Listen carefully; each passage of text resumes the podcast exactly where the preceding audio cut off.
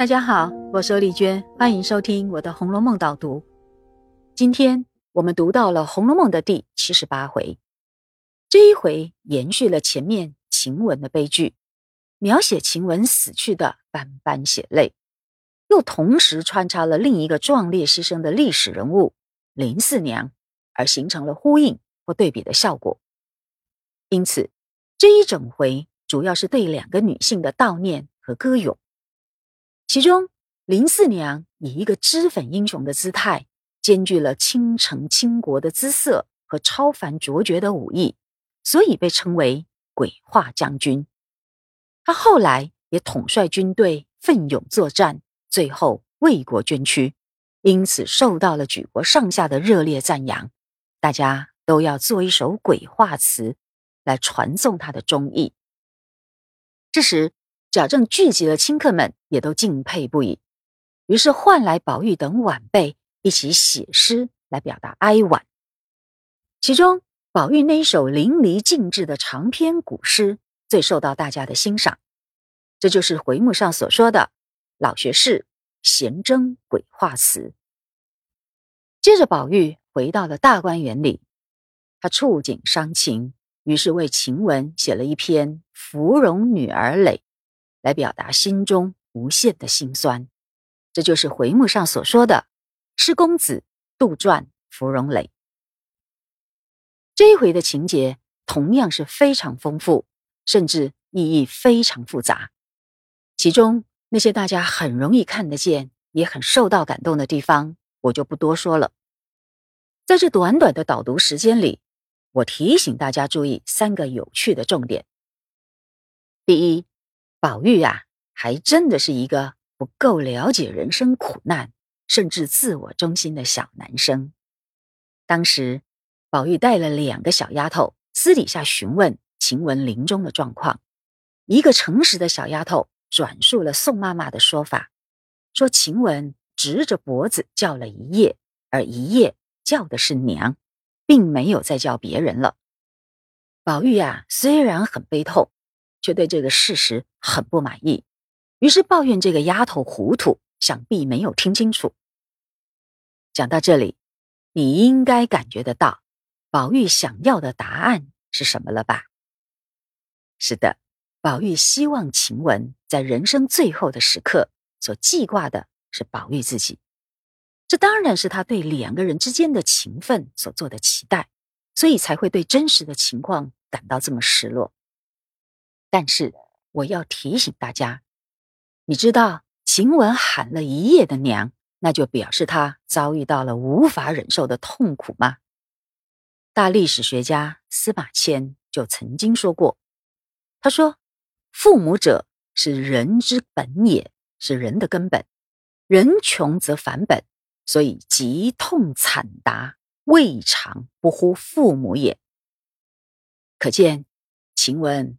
非常的痛，痛到脱口而出喊一个他从来没有见过的娘，那就是一种痛到极端时，生命本身在求救的呼唤呐。但宝玉显然并不了解这一点，所以他只关心晴雯是否临死都还一心记挂于他。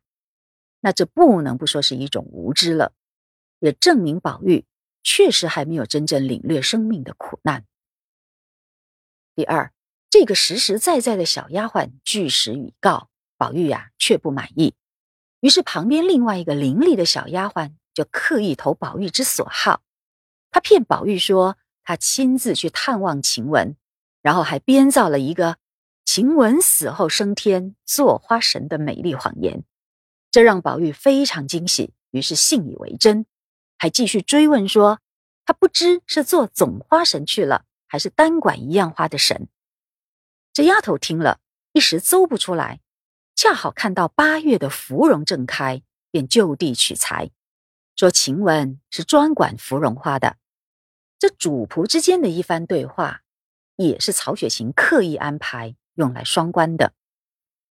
大家还记得前面第六十三回怡红院庆生撤花签的时候，当时一位姑娘抽一支签。那就是他们个人的代表花。到了这时，等于告诉我们，晴雯的代表花也是芙蓉花，和黛玉一样。难怪当时袭人、麝月、香菱都抽了签，独独却没有看到晴雯，那就是因为一支签没办法给两个人用啊。而这里所谓的总花神，就是隐喻宝玉，他是所有少女们围绕的核心，也一心想要照顾所有的女孩子。所以第三十七回说，宝玉小时候他自己取的号就是绛洞花主，显示他想要做绛洞，也就是红色的洞穴，也就是女儿国。他想要做女儿国里百花的领主，那岂不等于就是总花神了吗？第三，宝玉采取了私下祭拜的做法，自认为简单而隆重，并且还有一种与众不同的标新立异，因此他还有一点自豪呢。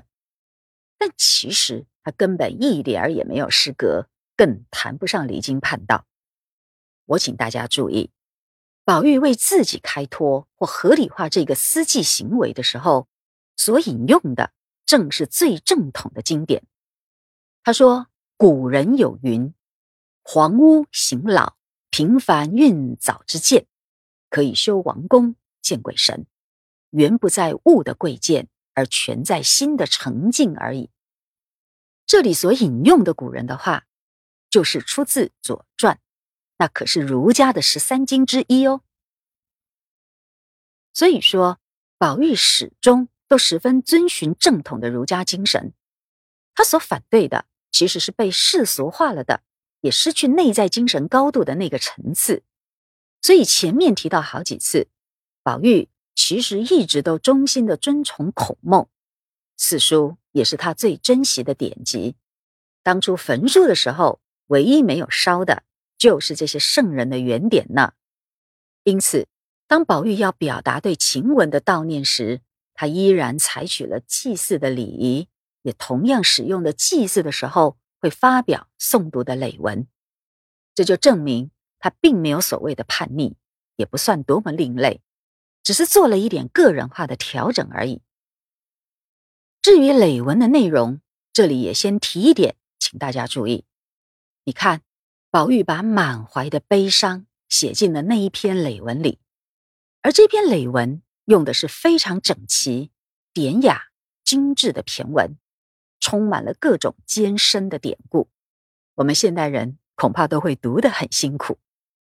可见曹雪芹是很喜欢这一类精英文化的，并且认为只有这样的雅文学才能把悲伤表达的最深刻，而那种感人肺腑的力量和白话文是很不一样的。